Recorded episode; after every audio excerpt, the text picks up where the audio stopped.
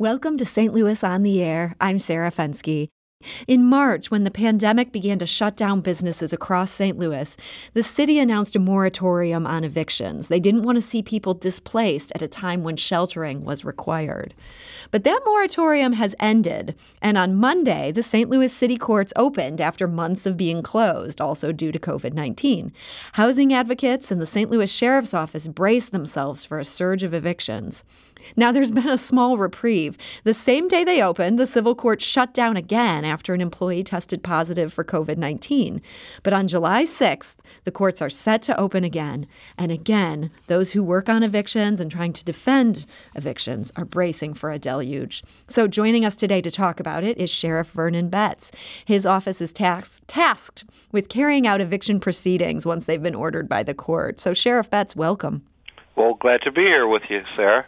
And we're also joined today by Sam Stragand. He's a staff attorney for Metropolitan St. Louis Equal Housing and Opportunity Council, also known as EHOC. Sam, welcome. Uh, thanks for having me. And last but not least is Lee Camp. He's a staff attorney for Arch City Defenders. Lee, welcome to the show. Hey, thanks for having me, Sarah. So, Sheriff Betts, I want to start with you. You were getting ready to reopen, and almost as fast as you did, the courts closed again. What does that mean for your staff and the work that you have to do as, as far as evictions go? Well, well, actually, all it did was uh, just detained us for a minute. We're set and ready to go. We know that we'll probably get started on the 6th of July if there are no other setbacks. And uh, my staff has been preparing for this. We've uh, actually come in early. Everybody's been been getting themselves together, and we're, we're getting ready for that workload. We uh, before we went out on the eviction on, on the pandemic, we were up to about 150 evictions. We know that that has probably doubled uh, but by the time we get ready to do those evictions, we hope that some of the landlords and some of those situations have been worked out. So we're anticipating about 150 evictions from the start. Hmm. And those 150 evictions, those were things that were somewhat in process and were paused when the pandemic shut everything down? Yes, most of those had been, uh, all those papers had been processed and previously, and those evictions were about to be uh, started. Okay, so you've got those 150 that have just been sort of waiting for things to reopen. Do you anticipate a large number of cases being filed on top of those?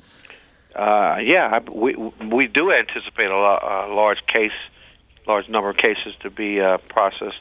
Uh, we've gotten in this last seven weeks while we've uh, uh, postponed evictions, we've had several hundred calls from landlords, hmm. and so uh, we've gone back and forth with landlords that that are upset about not being able to evict the tenant. They and and they're not they don't have any money coming in as they've said, and so they got a little antsy. They want to evict the people themselves and all that, and we've given them some instructions that that's not legal. They can't do that. They, they can't. They can't do it, and so we've had to have that conversation with our landlords and kind of give them some directions. They're going to have to hold on until the legal process starts by the courts and by the sheriff, and uh, not to move forward in locking anybody out or or changing the locks on doors and or trying to evict anybody because then that becomes an illegal situation. Mm-hmm. And Lee, I know that you um, have dealt with many of these illegal situations over the years as an attorney for Arch City Defenders, trying to stop them. But but I'm curious what you're hearing now from clients. Are people worried about this wave of legal evictions that could be coming? Yeah, absolutely. Um, people are worried about them, and, and honestly, we're worried about them too. The advocates that work on these issues. I spend the majority of my days now on phone calls with people like Sam and advocates around the city and the county and the country, um, just talking about what this is actually going to look like. And, and we truly fear that there will be a wave of evictions that are filed on the back end of, of the pandemic and are chiefly concerned as the courts open and not only as the sheriff's department begins processing the evictions that have already gone through their judicial process and proceedings, but all of the new cases that have been pending during this time, and then the the really the the wave of cases that we believe will be filed as some of the protections for tenants and some of the economic um, stimulus uh, things are are ending um, right. really at the end of July. We really think that that's the point that we're going to see an uptick in evictions that will be massive and, and difficult to handle. Sam, um, are you hearing many calls from people who are worried that they could be affected by this? Yes. Um, yes, absolutely. I mean, basically every call that we take in at our agency involves some level of worry about uh, what's going to happen with evictions when the courts reopen. Of course, a lot of people are behind on rent for very understandable reasons. Um, they're also worried about, you know, what their landlord could possibly do. Uh, several have received, of course, threats of the illegal lockouts that um, Sheriff Betts was talking about, and so that's always a worry for us as well. Hmm. So tell me about these illegal lockouts. I mean, if you hear from somebody that their landlord has been trying to boot them during this moratorium, or that this isn't the sheriff's department handling this, someone is just uh, has gone rogue in some way. What can people do to push back on that? Uh, so, well, it's important to, to me. To, you want to get that from the legal, because I can also add to the, uh, you know, give you some background on that. We've because we've been getting hundreds of calls along those same lines, hmm. and we've been advising, and, and the, the two attorneys can tell me if I'm doing something wrong, but we've been advising the folks that you cannot proceed with an illegal lockout. It's only by court order and by the execution of the sheriff department are the only somebody that can evict anybody from from their from their property. And so we've been telling those landlords who seem to who seem to really be antsy about getting these people out of their property, they're just going to have to wait.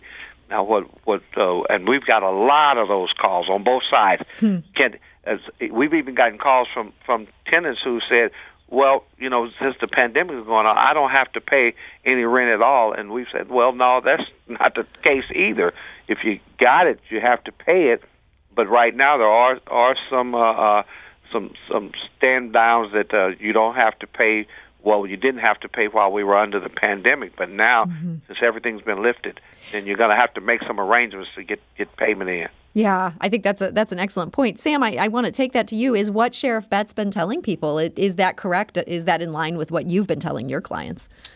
A- absolutely, and it's important to note that in the city of St. Louis, there's actually an ordinance uh, that allows for a fine of up to $500 or 90 days in jail for a landlord that illegally locks out somebody. So that's you know the changing of the locks, but also if they turn off any utilities or throw people's stuff out. Any of that is covered by that ordinance, and so oh, um, you know, if need be, the authorities should be able to get involved in in those situations. Okay, and and Lee, in your experience, are the authorities willing to get involved in those situations? Sometimes it comes down to to a reality that's different than what's on the books. Yeah, I, th- I think that's very true. Um, evictions generally in in our sphere are understood to be kind of civil processes and really that's the way that my office approaches them too.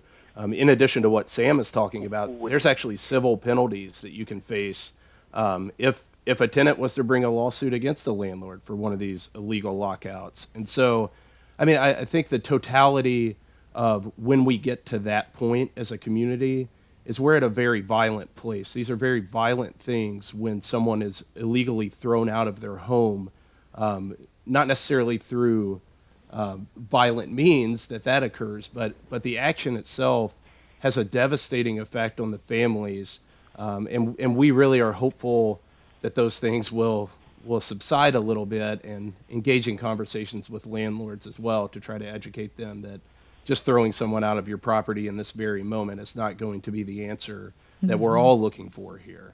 And, and Lee, you've seen people go through an eviction. What kind of impact does that have on a family uh, when something like this is, is final and, and goes down? Yeah, I, I, we, we frequently borrow um, a line from the book Evicted that the eviction itself is not the period on the end of a sentence. It's actually the start of a cycle of poverty frequently for people. And being thrust into this situation of housing instability and homelessness, I mean, it, has truly devastating impacts um, on that family, on the children in the family as they move from schools or they lose the comforts of their own neighborhoods and and whatnot. Um, it, it, really rattles your foundational understanding of what life is like day to day. Um, and it can be just it, some people uh, truly can never get over that.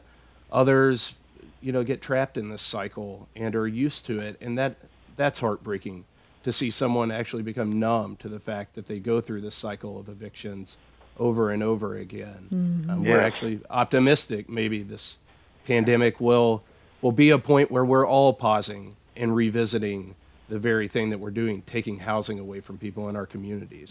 Yeah, Sarah, not just just to interject, you know, I the sheriff, I've been out on those evictions myself as a deputy and even as the sheriff, and it, it it's really traumatizing, especially when you go to these eviction sites and you have little children involved.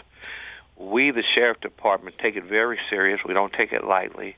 We try to be as sympathetic and as empathetic as we possibly can. Uh, but of course, we have court order that we have to follow.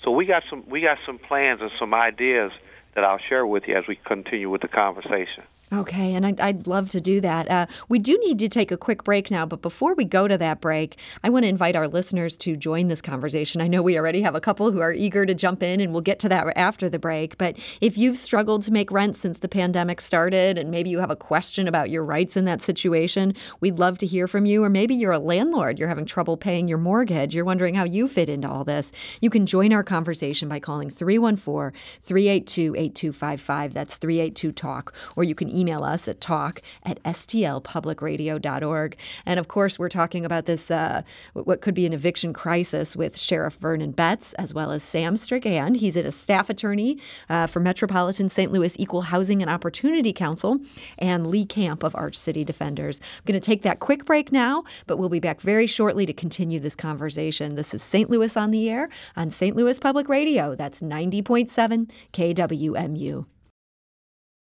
Support comes from Missouri Forest Products Association, committed to sustainable and sound conservation of the state's forests, which support more than 41,000 Missouri jobs, resulting in a $10 billion industry. ChooseWood.com.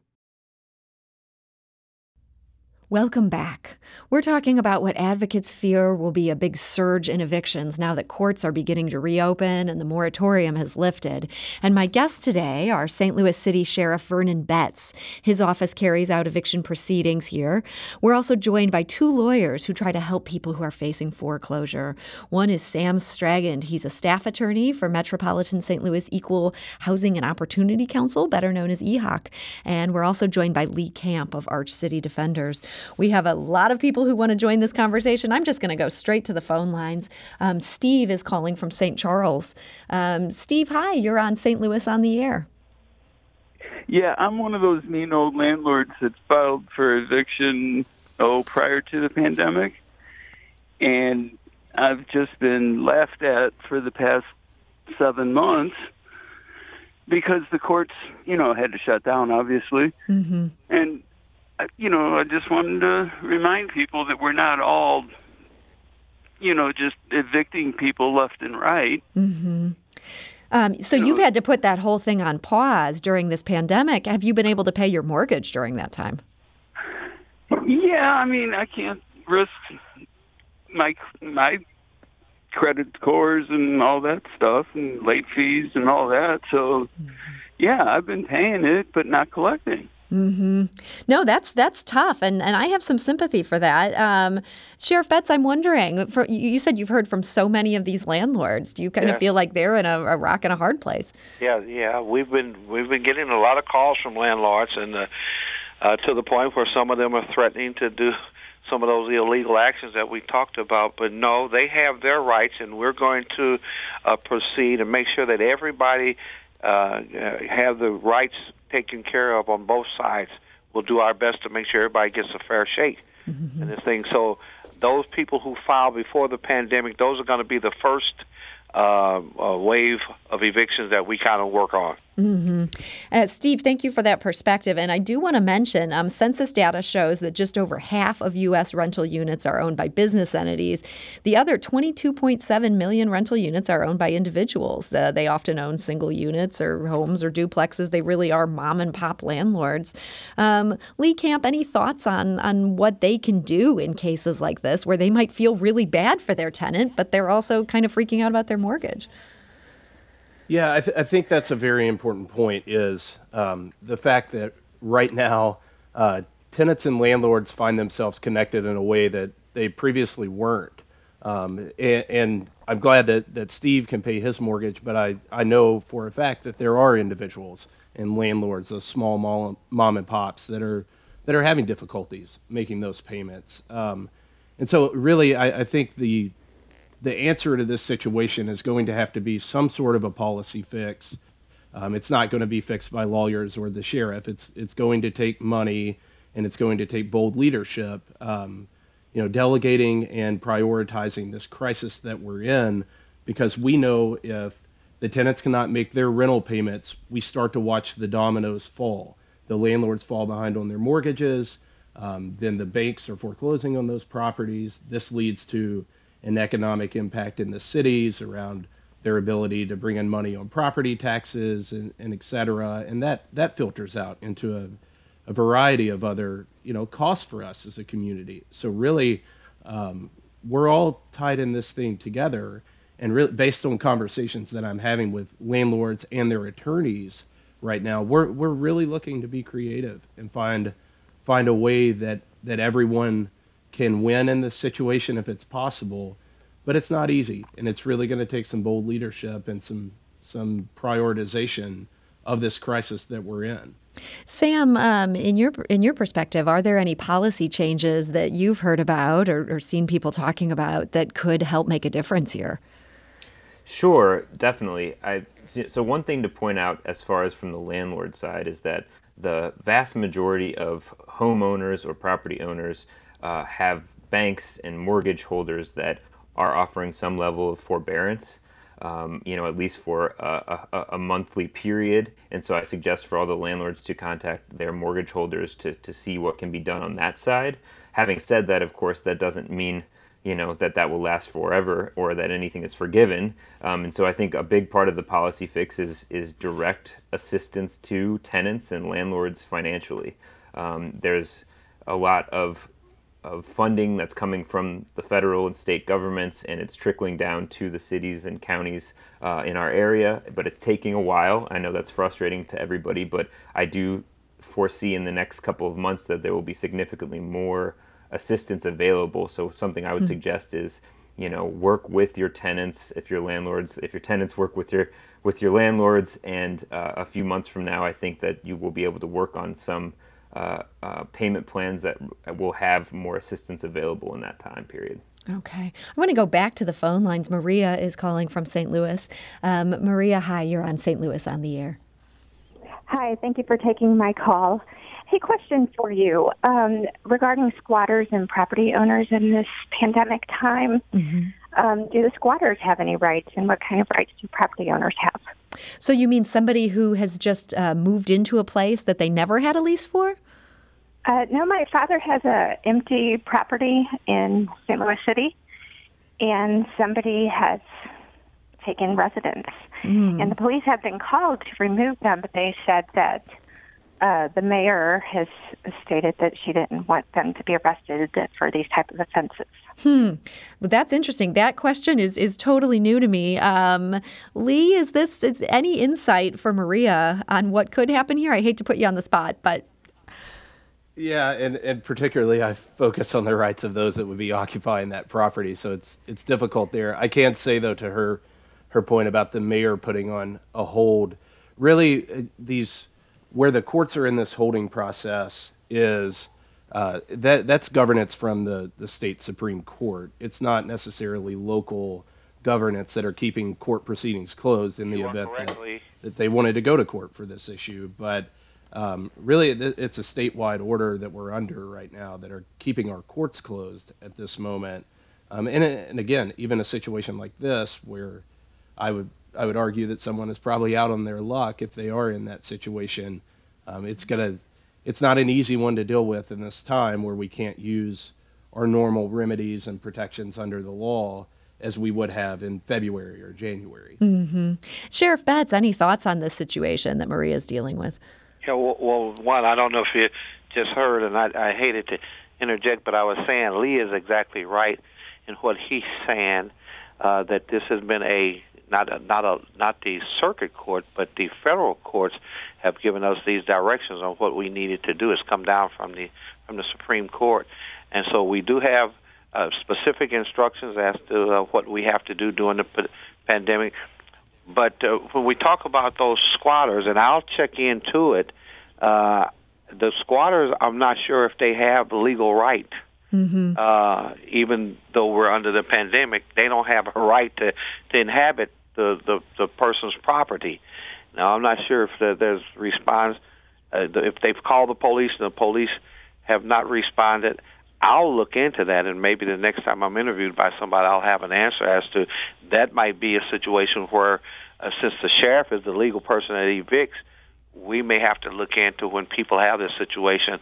They call the sheriff department, and then we carry out whatever law or legal legality that needs to be carried out in that case. Okay, so you'll be looking into that. Well, I, I appreciate you your willingness to do that, and Maria, I hope that gives you some comfort to know the sheriff is, is going to see what he can do here. Um, for those who are just tuning in, my guests today are Sheriff Vernon Betts, as well as Sam Stragand, a staff attorney for EHOC, and also Lee Camp of Arch City Defenders. Lee and Sam, I want to go back to you for a minute here. We're talking about this um, how these eviction proceedings work in court. Um, I saw a study of eviction court outcomes in Kansas City. This was from 2006 to 2016. 2016, and it showed that over 99% of eviction cases went against the tenant. Sam, is it your sense that St. Louis would see similar numbers? Uh, absolutely. Actually, um, we uh, were working with a case a few years ago that Lee Camp represented on that went to the Missouri Supreme Court, in which we did a study in which we looked at 2012 numbers in the city of St. Louis, and we found similarly that there were um, almost 4,000 judgments for uh, the landlords in the city of St. Louis and only two judgments in favor of the tenants during that time hmm. period. Wow. Um, so it is very similar as far as the statistics goes. And you got to remember that's in part because um, the vast majority of landlords are represented by attorneys, and you know fewer than two percent of tenants are represented by attorneys. So if people end up in, if people end up in one of these situations where a formal proceeding is being made against them, um, what advice would you have for them? I understand that it's complicated. It probably comes down to the individual situation, but is there anything that would be a good starting point for people? Sure. So one of the things I always suggest is that um, they attempt to, of course, negotiate with the landlord. Uh, one of the programs that uh, I'm involved in rolling out is offering mediations, uh, pre-filing, right? So before the landlord even files in court, they would talk to an organization um, like the St. Louis Mediation Project or the uh, Conflict Resolution Center in the city, and they offer mediators, uh, you know, for free who will try to work out something between the landlord and the tenant. Um, if that, of course, doesn't work, they of course should pursue legal representation if they can. Unfortunately, uh, you're talking to you know uh, one of two of only a couple of of, of, of attorneys who represent tenants, but hopefully we'll get some more um, as some of the funding comes through. And so I'd suggest trying to talk to an attorney if you can about your legal case. Um, and but again, the entire time I would suggest keeping the lines of communication open with your landlord about you know negotiating when payments can be made um, and just keeping everybody apprised of what's going on. Hmm. Lee, any advice you'd want to add to that? No, I, I think that's that's correct, um, and it does highlight the point that um, there there really was this eviction crisis already occurring uh, before this pandemic in in terms of the success rate of tenants, and I would very much echo Sam that there's not a lot of success on the tenant side. And, and a lot of that comes from the ways that the laws are designed in our state and really around the country to handle these matters. But because they do move very quickly, um, if you find the sheriff delivering a summons to your home or a process server posting something on your door, I would absolutely pick up the phone and, and call one of our agencies or try to find um, anyone that you know that could help you with that case that, that may be an attorney they're they're very difficult and they move quickly. They usually take legal advice because of the specific facts hmm. underlying every matter.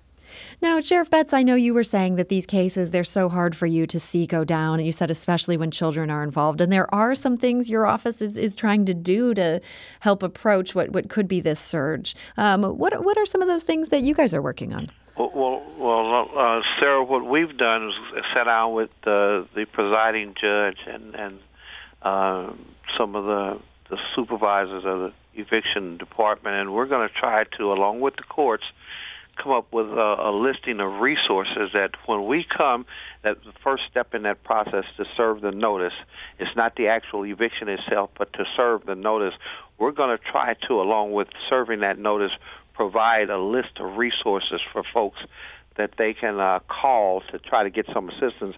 And of course, now now that I've been introduced to Lee and to Sam, they they will probably be on that list of resources that we're going to try to uh, come up with uh, that we can give to the uh, tenant uh, and maybe help them out uh, with with this eviction process.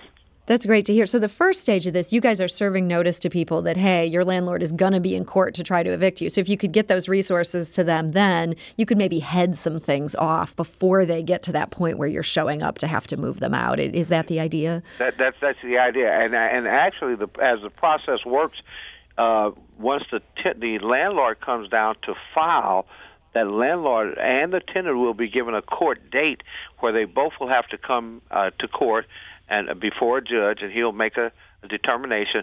Probably at that point, we're going to see if we can put something in the hands of the tenant if they're having those financial problems that might help them uh, get some resources to help them out of that situation. Hmm.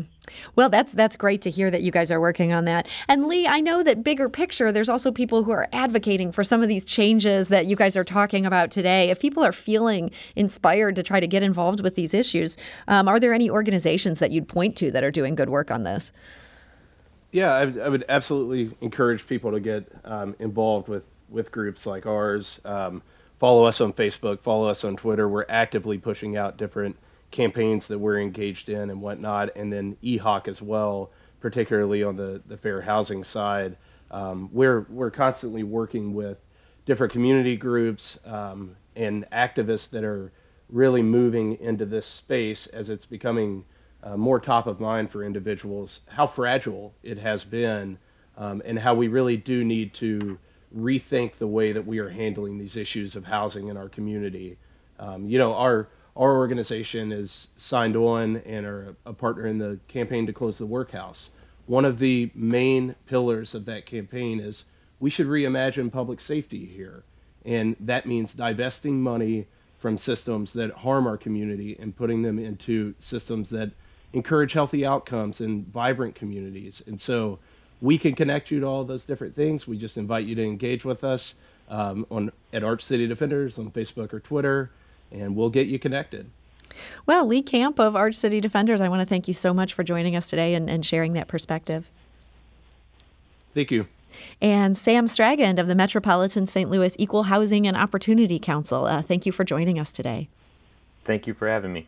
And as Lee had said, if you want more information about what either of these groups are doing um, on this on this issue, we'd encourage you to reach out to get to them. Again, that's Arch City Defenders and that's EHOC. They're both doing a lot of work with renters.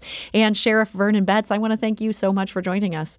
Sarah, well, thank you so much for giving us the opportunity to speak to this issue. We don't want to be known as the uh, sheriff department that put people out on the street. We want to be known as the uh, sheriff department that has empathy and sympathy for our citizens of St. Louis, and we are here to help assist the, the citizens in any way that we possibly can. If they can't get a hold of Lee and they can't get a hold of Sam, they can call the sheriff department, and we'll try to help in every way that we can. Well, that is great to hear, and, and we're going to hold you to that. Um, for all St. Louis on the Air listeners, uh, Sheriff Betts is there to help you, and, and we appreciate that. So, this is St. Louis on the Air on St. Louis Public Radio. That's 90.7 KWMU.